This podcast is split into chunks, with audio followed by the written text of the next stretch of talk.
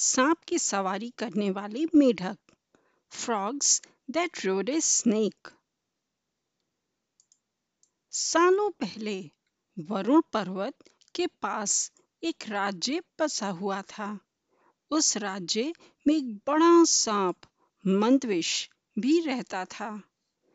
बूढ़ा होने की वजह से वह आसानी से अपना शिकार ढूंढ नहीं पाता था।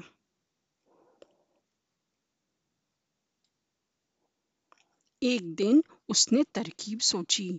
वो तुरंत मेढकों से भरे हुए एक तालाब के पास पहुँच गया।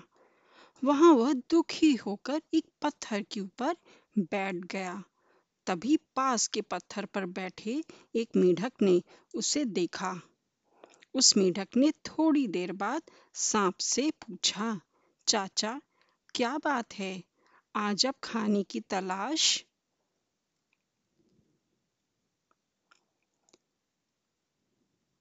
नहीं कर रहे हैं। अपने लिए भोजन नहीं जुटाएँगे।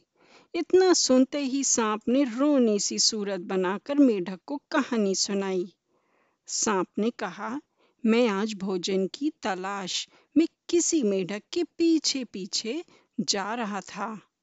अचानक से मेढक ब्राह्मणों के झुंड में जाकर छुप गया। मैंने गलती से एक ब्राह्मण की बेटी को काट दिया, जिससे उसकी मौत हो गई। इससे नाराज़ होकर ब्राह्मण ने मुझे श्राप दे दिया। उन्होंने मुझे श्राप देते हुए कहा कि तुझे अपना पेट भरने के लिए मेढकों की सवारी बनना पड़ेगा। इसी वजह से मैं इस तालाब के पास आया हूँ।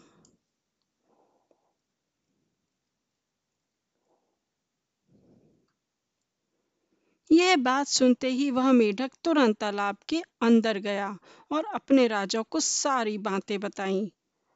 राजा कहानी सुनकर हैरान हुआ। पहले तो उसे बिल्कुल भी यकीन नहीं हुआ, लेकिन कुछ देर सोच विचार करने के बाद मेढकों के राजा जलपाक तालाब से बाहर निकलकर एकदम कूदते हुए सांप के फन पर जाकर बैठ गया। राजा को ऐसा करते हुए देखकर अन्य मेढकों ने भी ऐसा ही किया।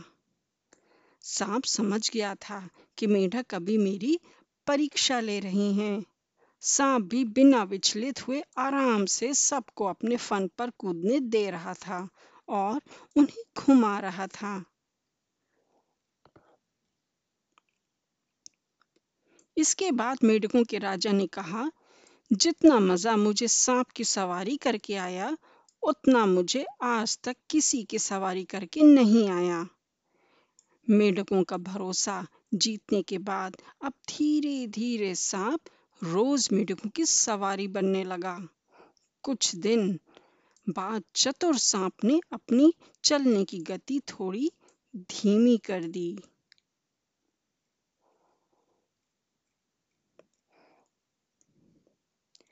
यह देखकर मेढकों के राजा जलपाक ने पूछा, हे सर, तुम्हारी चाल इतनी धीमी क्यों है? इसके जवाब में सांप ने कहा, मैं बूढ़ा हूँ और ब्राह्मण के श्राप की वजह से बहुत दिनों से भूखा भी हूँ। इसी वजह से मेरी गति कम हो गई है।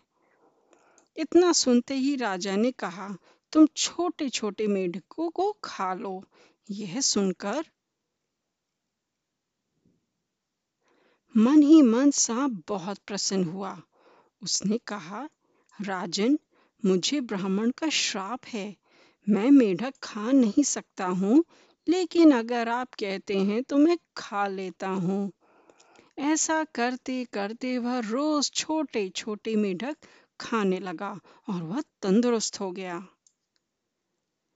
अब सांप को रोज बिना किसी मेहनत के खाना मिल रहा था।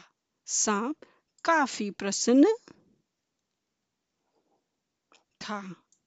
मेढक सांप की चाल अब तक नहीं समझ पाए थे। मेढक के राजा को भी सांप की साजिश की भनक नहीं लगी।